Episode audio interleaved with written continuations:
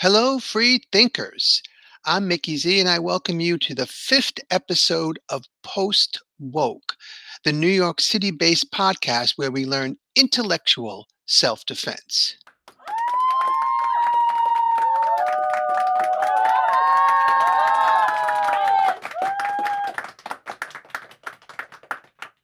This week, I'm flying solo again because, as I promised in episode number three, I am delivering the COVID 19 vaccine episode. And before we get to that, I want to clarify that this is not about deeper issues like transhumanism, the World Economic Forum, the Great Reset, the Fourth Industrial Revolution, or the New World Order. Each of those will eventually be discussed in this uh, podcast. But today, for this episode, the goal is to provide readily available context in the name of breaking the current vaccine trance relentless conditioning has created a very compliant population, one hesitant to speak their minds for fear of being ostracized. So, therefore, episode five is designed to share the kind of information that is getting people banned on social media or shunned by their friends or family. But being that your literal health and life and the health and life of everyone you know is at stake, I'd say it's worthwhile to entertain and explore more than one perspective. So the general approach is that I'm going to break it into sort of a Q&A. I've asked myself 10 questions and answered them. I urge you to listen carefully, check my facts, share this podcast far and wide, and if you have questions or evidence-based counterpoints, my email address is in the show notes. And speaking of emails, before we get to the vaccine Q&A, I'd like to share with you one of the responses I got to my questions about nonconformists in episode number 3. The email came from Elliot Crown, somebody I met back in my Occupy Wall Street days. Elliot is a master puppet maker. He does guerrilla theater. He creates unforgettable, eye catching characters. And really, if you're at an event where Elliot is at the event, you'll know that Elliot's at the event. He, you do not miss him. He, he will he will be the person you remember most from that event. So um, before he got to the part where he mentioned he describes why he sees himself as a nonconformist, he opened with um, a little commentary that I wanted to share anyway because I can relate to it because I've been to at least a dozen anti-mandate rallies here in New York City. So here's what Elliot said: "What has fascinated me is the coming together of a new activist community." first timers, many of which are re- whom are religious and conservative. I'm part of this community and I'm astonished how many are healers, astrologers, yoga teachers, therapists, self-described light workers, etc., who are part of the resistance. I've had encounters with complete strangers who look meaningfully in my eyes and say, "We're here for a reason now." And I p- appreciated him writing that because as I said, I've been to these events and I must say there is something palpably different than my old time activist days. But to get to the nonconformist stuff, um, I'm going to read from more from Elliot's email as he explains why he sees himself as a nonconformist and what his work accomplishes. So this is him speaking now. I keep up to date and I battle the woke and irrelevant former left. This year, I've cranked out several anti mandate, anti lockdown puppet performances, including my pissed off Uncle Sam character. Seven of these performances have been published in the mainstream press as photos, and four have been published globally. The biggest show I've ever done was a 30 person New York City Halloween parade performance in masks with five crazed doctors and nurses wielding huge functional syringes. We got fair coverage in the mainstream press. Yahoo News, which has more reach than ABC, NBC, and the Washington Post, ran a clip of one of my nurses jabbing people at the parade, chanting, Money, money, money, and boosters for the rest of your life with a maniacal laugh. They didn't call us conspiracy theorists or anti vaxxers. MSN ran it too. Someone I know suggested that this is a this was a first from mainstream coverage and may indicate a turning point. On November 1st, the day after the parade, The Guardian ran a pic, a photo of us as a global best photo of the day. The Guardian let us stand out from their global Halloween photos of the day before, October 31st. A kindness, I believe, to highlight our message. 1010 Wins New York Radio chose us as one of the best costumes of the parade, which we were definitely not. I believe we made a statement that the editors wanted people to see. I've come to the conclusion that journalists study truth and objectivity in college and want to report accurately, but when they take a job in corporate media, they know what they cannot say if they want a career. Were you to get them all in a room and off the record, journalists and editors would, I believe, overwhelmingly want to tell the truth, and that is why I get so much press. They can freely publish art without risk because, hey, it's just art and open to interpretation. I call this my artistic loophole. Anyway, I'm a good visual storyteller and I have an evolved mes- method of snaring the press. As a decent propagandist, I must take off my hat to the cabal behind the Great Reset. These guys are good. Will the courts shut them down? Will the working class shut them down? Will overreach do them in? I don't know, but I remain hopeful amidst the terror in a test tube. So let me say thank you to Elliot for that excellent email and for all the incredible work he's done and continues to do. And I want to say to you, if you want to tell the audience how and why you're a nonconformist, please find my email in the show notes um, and let me know. And I am 100% open to short audio clips and I can weave them into future episodes. I'm talking 15, 30 seconds answering this question. And since Elliot mentioned Terra in the test tube, we will get to the vaccine episode right after this short break. Hey, free thinkers, Mickey Z here. I just want to use this short break to urge you to visit my Substack, mickeyz.substack.com. That's where you can subscribe to Post Woke. As a free subscriber, you will get an email every time I release a podcast or article that's public. But if you choose to become a paid subscriber, which would be incredibly appreciated, you have all of those posts plus access to special premium content. You'll be able to comment on all of my posts, and you will know that you are truly helping this project take off. So I would really, really appreciate it if you would consider that. Um, if you cannot afford a paid subscription, please, by all means, sign up for the free subscription, enjoy the content, share the links, let people know, and get the word out there. Let people see and hear for themselves that we're creating an open minded community of questioners who are seeking intellectual self defense. So I thank you in advance for your support, and let's get back to the COVID 19 vaccine episode.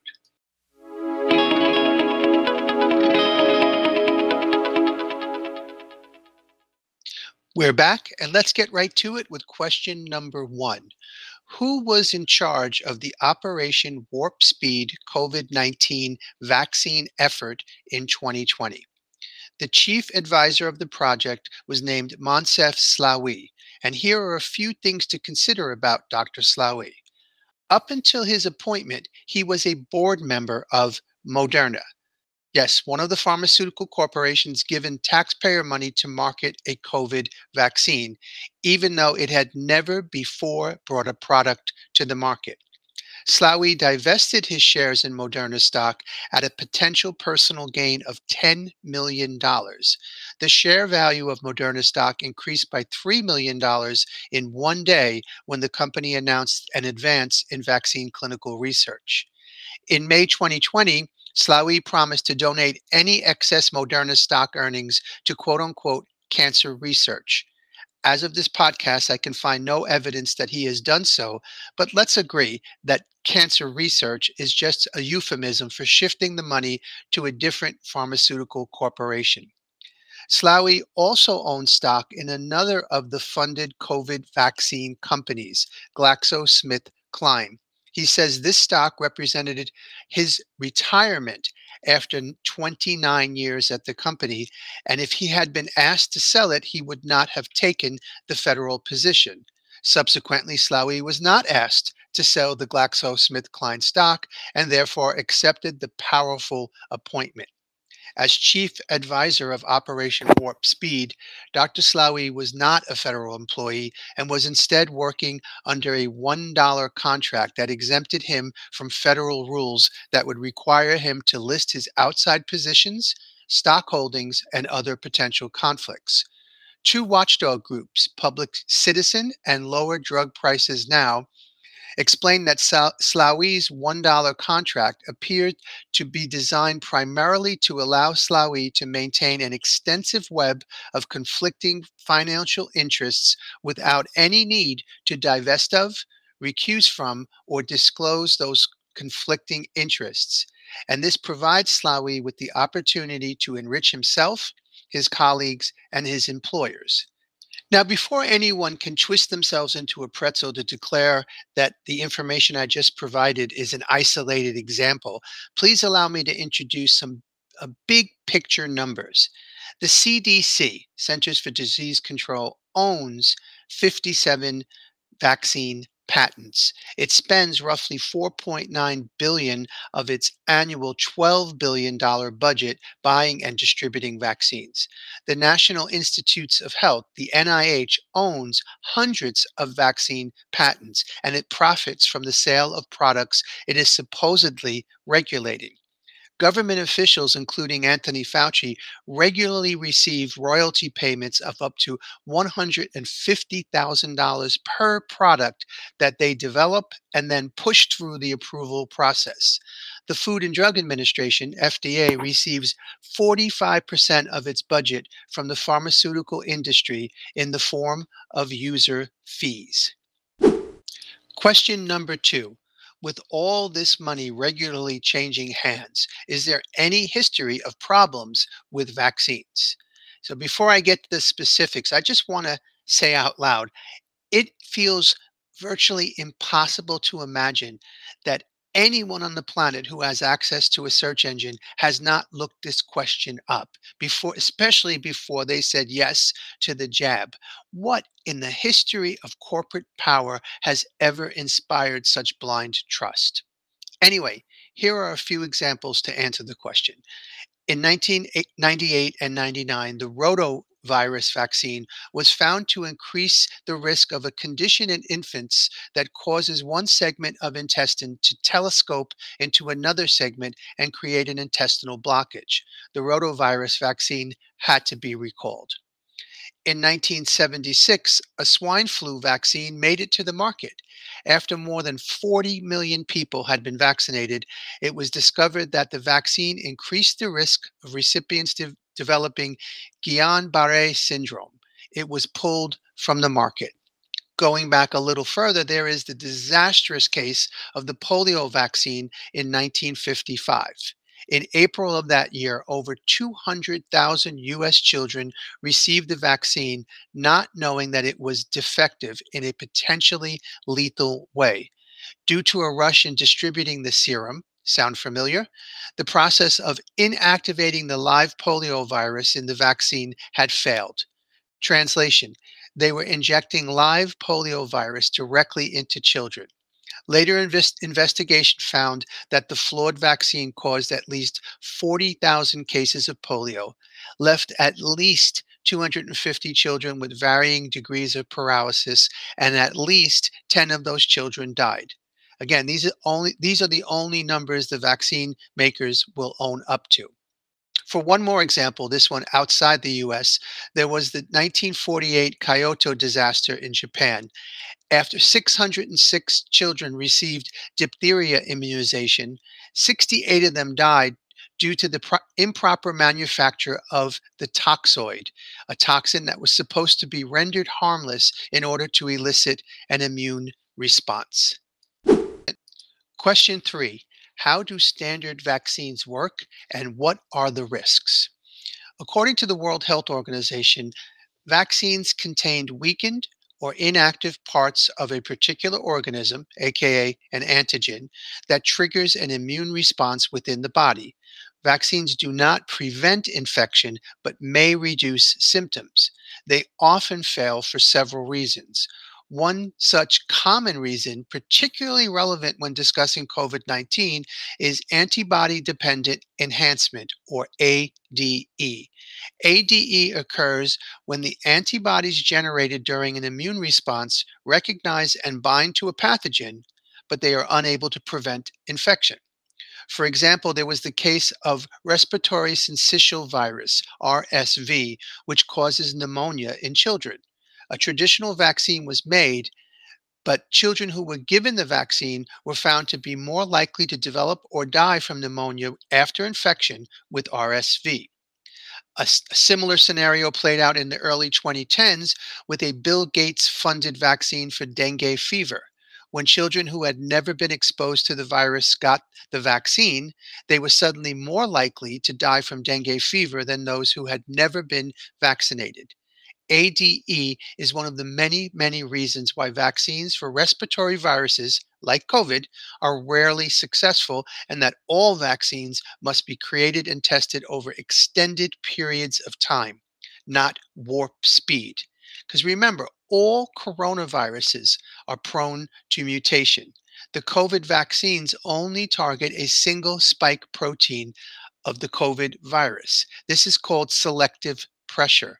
A common example of a negative result from selective pressure is the widespread resistance to antibiotics. As for COVID, ADE can help explain how the emergence of more contagious variants is more likely due to the vaccines, not the unvaccinated. Because when you have antibodies against just one of the viral proteins, as the COVID vaccines do, the virus only needs to mutate that one protein in order to evade your immune system. But if you have natural immunity, your, antibo- your antibodies will recognize all parts of the virus. So even if the spike protein has mutated, your body will still recognize other parts of the virus and mount an attack against those. Question number four Are the COVID 19 vaccines actually even vaccines? The answer is no. They are genetically engineered mRNA particles wrapped in glycosylated nanolipids. The COVID vaccines, and I'll continue to use that word for simplicity's sake, the COVID vaccines are designed as a workaround of your DNA. You have DNA in every cell, delivering instructions to your body via mRNA. The M stands for messenger. The genetically engineered version of mRNA bypasses your DNA by punching a hole in your cells. This allows it to give your cells new instructions, in this case, to manufacture parts of the COVID virus, which are spike proteins. Now, some of you may recognize the mRNA behaves very much like a computer virus.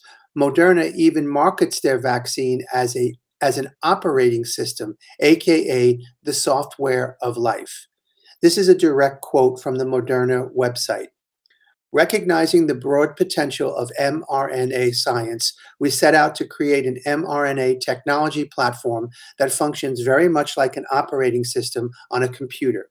It is designed so that it can plug and play interchangeably with different programs. In our case, the program or app is our mRNA drug, the unique mRNA sequence that codes for a protein. So, yeah, it's not a vaccine. Never before has an approach like this been used on humans. Again, this is the very definition of an experimental medication.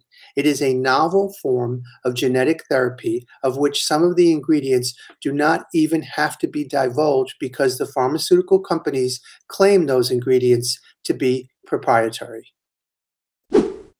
Question five Do the COVID 19 shots work? Well, these apps have not been shown to prevent you from catching and or spreading SARS-CoV-2.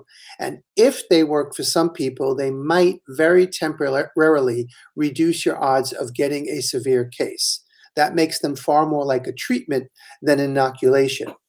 From daily news reports to peer reviewed research to anecdotal evidence, there is little to say that the jabs are protecting the vaccinated in any way related to the early promises. Currently, the FDA does not know if any of the COVID vaccines offer sustained efficacy for more than two months, any benefits for those who have tested positive, prevention of transmission, or reduction of deaths. Which leads me right into question six is, but didn't the FDA approve it? Don't put too much credence in the stamp of FDA approval. On average, the Food and Drug Administration pulls 4,500 of their once approved medicines and devices from the shelves every single year. Approval never means safe or effective. Question seven Are the COVID vaccines safe? It's highly unlikely that they are. The COVID shots are brand new technologies being tested on a global population of billions. There are no long term results yet because long term results require long term to happen. In the rush to get these gene therapies out, corners were cut. For example, they were not tested to discern any of the following their impact on the brain, kidneys, heart, or lungs, reactions and contraindications with other drugs, and toxicity. Also, the following toxicity tests were not done. One, toxicokinetic, which is a test that it's an assessment of systemic exposure. Genotoxicity, possible damage to our DNA, carcinogenicity, ability or tendency to produce cancers. In addition, no studies on pregnant women or prenatal postnatal impacts were performed, and no one yet knows if and how the vaccines will affect future pregnancy if either parent or both has had the shot.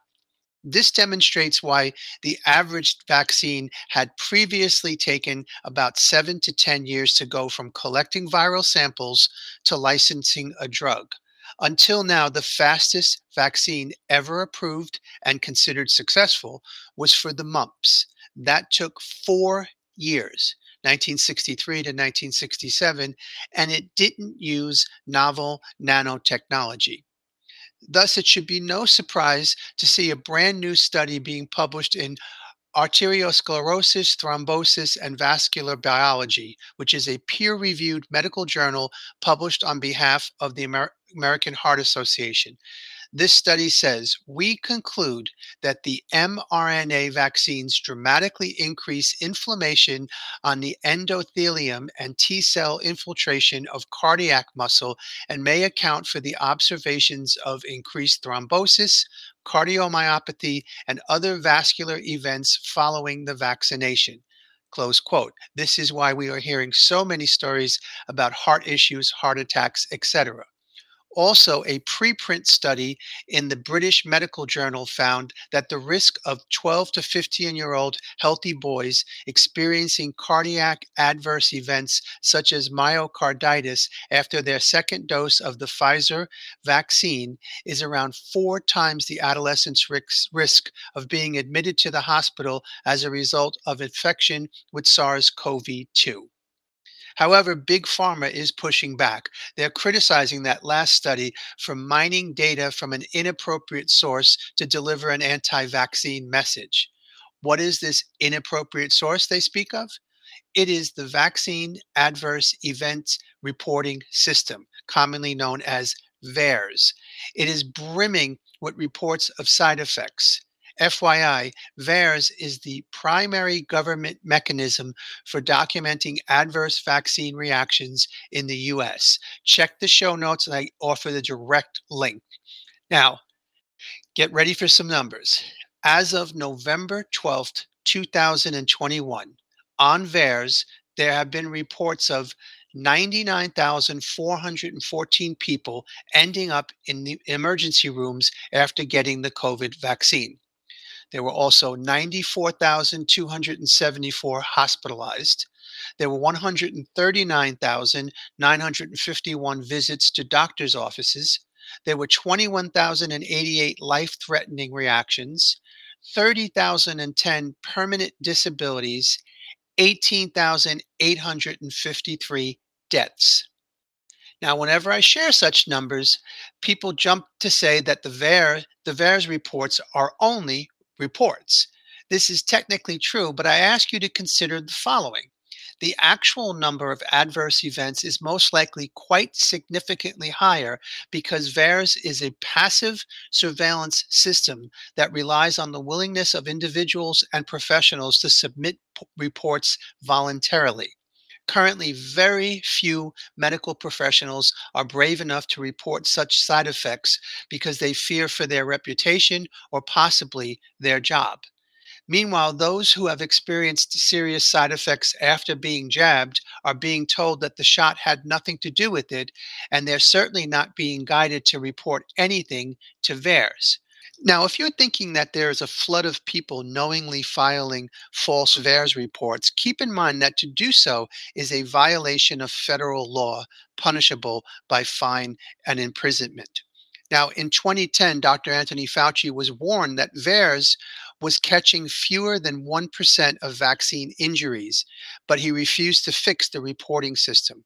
He also ignored a report from the Agency for Healthcare Research Quality that found vaccines were causing serious injuries in one of every 40 recipients.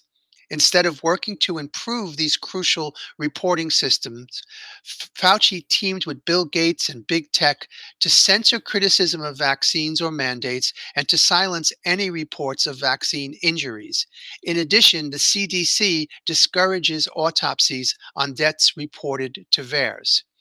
By seeking total compliance of the US population in terms of the COVID vaccines, Dr. Fauci Big Pharma and the White House are essentially removing any control group. This would hide both adverse events and vaccine ineffectiveness. Keep this in mind as they now come for your babies and toddlers. We'll be back with more of the COVID 19 vaccine episode after this short break.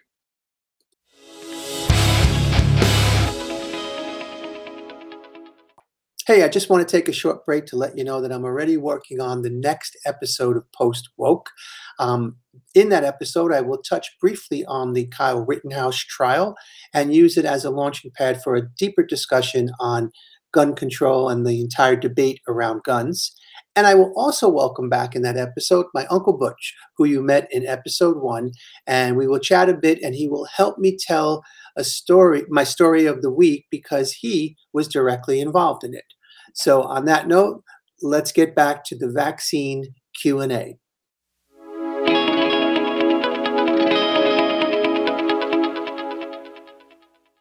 Question 8. Are the pharmaceutical companies liable for any of this? Well, thanks to the PrEP Act. Now that's let me get this correct here. It is the Public Readiness and Emergency Preparedness Act Declaration. Thanks to the PrEP Act, the pharmaceutical companies who made the experimental shots have been granted full immunity from liability. You can't sue them. You can't sue the politicians coercing you into the shots, and you certainly can't sue any of the jab happy celebrities urging you to comply. If no one in charge will take responsibility for these products, why should we trust them? Fact the only guaranteed immunity related to these vaccines is corporate immunity from lawsuits. Speaking of lawsuits, do yourself a favor and type Pfizer or Johnson & Johnson into your search engine and add the word scandal. This will give you a small idea of who you are trusting. As for Moderna, again, the COVID jab is the first product that company has ever brought to the market, and they're testing it on you and your children. Question nine, but isn't it risky to not get jabbed? Didn't I hear that there is a pandemic of the unvaccinated happening? Yeah, you probably heard that because on July 16th, 2021, there was a White House press briefing in which CDC Director Doc, Dr. Rochelle Walensky claimed that over 97% of people being admitted to hospitals with COVID at that point were unvaccinated. And she called it a pandemic of the unvaccinated. So, if you are as big a science fan as you claim to be on social media, you might want to know how they arrived at this title. It turns out that the CDC included hospitalization and mortality data from January 2021 to June 2021. And they didn't include anything related to the Delta variant, which by June 2021 was the most prevalent strain. The problem is that from January to June of 2021, the vast majority of the US population was unvaccinated. By January 1st, only 0.5% of the US population had received a COVID shot. By mid April, that uh, number went up to 31%. As of June, it was 48.7, meaning that that's how many people were fully vaccinated. Now, keep in mind that you're not considered fully vaccinated until two weeks after your second dose in the case of Pfizer or Moderna. And the second dose is given six weeks after your first shot. This is according to the CDC. So if you received an initial dose in June, you wouldn't have been fully vaccinated until after Walensky made her proclamation. So now, when the CDC claims that we're in a pandemic of the vac- unvaccinated, it's because they used statistics from a time period when the US as a whole was largely unvaccinated. Translation The only new variant actually targeting the unvaccinated is corporate propaganda. Which brings us to the 10th and final question When and how will the truth about COVID vaccines come out? Well, for starters, consider that the Food and Drug Administration, the FDA, asked a federal judge on November 15, 2021, to give it until the year 2076 to fully release the documents in its possession tied to the approval of the Pfizer COVID 19 vaccine. This request was made in a filing as part of a Freedom of Information Act lawsuit by a medical transparency group. In other words, if we wait for the powers that shouldn't be to do the right thing, we will be waiting forever. We, if we do not fight back right now, we're looking at a future of endless boosters and medical interventions, all of which will be monitored digitally by malevolent actors. Therefore, it is the duty of each and every one of us to educate ourselves and others and say no to these vaccines, mandates, all medical tyranny, and all tyranny in general. So, what can you do for starters? Well, if you've already gotten the jab, start refusing all the boosters now. If you have avoided the vaccine this this long, stay strong. You're on the right path. And please, please, please do not let your children get this vaccine. Remember, this all ends when we stop complying. And I will close with a special request to all those who still genuflect before the mRNA jab. I implore you to stop claiming across social media and beyond that despite lining up for an untested genetic therapy being marketed by corporations with lengthy criminal records, you somehow still have a healthy distrust of authority. On that note, we're going to take one more break, and I will be back with my story of the week. This is already episode five of the Post Woke podcast. And I am very happy with the progress we've made, with the amount of feedback I've gotten, subscribers, etc. But I want to put out the call that, as I mentioned earlier in this episode, I'm open to hearing from you about being a nonconformist, but I'm open to hearing from you in general you can go to the show notes and find my email address. If you know me personally, please reach out. If it, you're a friend of mine on Facebook, you can message me there.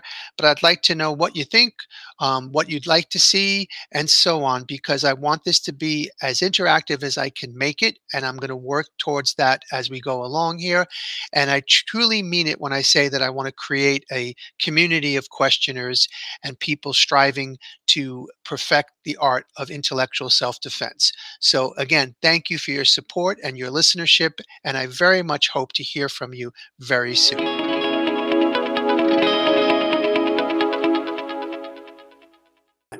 This week's story, I feel, dovetails nicely with the general theme of questioning medicine.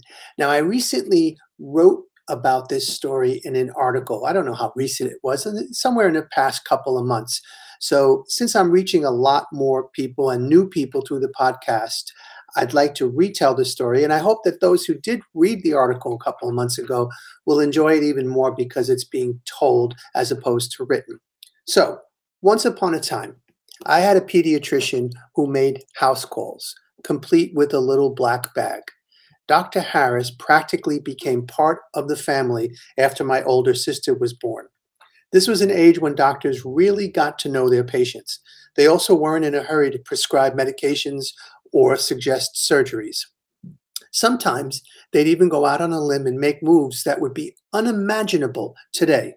Here's a story about one of those moments. After being told she'd never have a second child, my mother was bedridden for much of her pregnancy with me. But there I was, nine months later, a happy and healthy baby, already proving that the medical establishment was full of shit. However, what no one but Dr. Harris knew was that I was born with what they used to call a heart murmur. Today, it's mitral valve prolapse, or MVP, typically not a condition that warrants any attention at all. Back then, however, a murmur could, could have caused my parents to baby me even more than they already did. Dr. Harris sagely recognized this likelihood and did something incredible. He didn't tell anyone. He worried that if he reported the condition, my parents would be overprotective and prevent me from being an active boy. He simply monitored my heart during every visit to be on the safe side. Translation If not for Dr. Harris, I never would have become an athlete, which helped me become popular and confident. I also wouldn't have gotten into martial arts and fitness and all the other activities that have enriched my life and kept me youthful. Who knows what I'd look and feel like today if not for him? I owe that man big time. To cover his tracks, Dr. Harris had a long term plan. When my parent, when my parents eventually decided to stop bringing me to a pediatrician because I had aged out, he would contact my new doctor to explain the situation. At that point, the new guy would could keep monitoring the MVP. However, my parents brought me to their doctor without telling Dr. Harris beforehand. During my first checkup, the new guy heard the telltale click. Confused, he explained what it meant to my parents, saying that most people are born with a heart murmur. He couldn't understand how Dr. Harris could have possibly missed it. This caused my mother to panic. She called Dr. Harris and he promptly confessed. What happened next may also be impossible today. My parents were okay with it. My mother admitted that Dr. Harris saved me from being forbidden to play sports and hang out with all my hooligan buddies. The new doctor ran me through a battery of tests to play it safe, he said. I remember him having the gall to ask me if I could do a push up. With my parents in the room, a very insulted 12 year old me hopped off the doctor's plinth and onto the floor. He stopped me at 20, but I did another 10 to make sure Mr. Expert got the full message. As the years passed, I literally forgot I had MVP until a new doctor of mine heard the click and tried to lay down a restriction. When I went for dental work, he said, I needed to be medicated before and after the procedure. It's called antibiotic, antibiotic prophylaxis. And here's the quote unquote logic. If my gums would bleed, I would swallow some of the blood, and then there would be a slight chance it could cause an infection in my heart, aka endocarditis, because of the MVP. By that time, my mother had also been diagnosed with MVP, I likely inherited from her, and was also doing antibiotic prophylaxis for her dental visit, visits. She knew how I felt about the medical industry and begged me to comply too. Being a good Catholic son, I did once. They had you take about eight antibiotic pills before treatment and then another four a few hours later.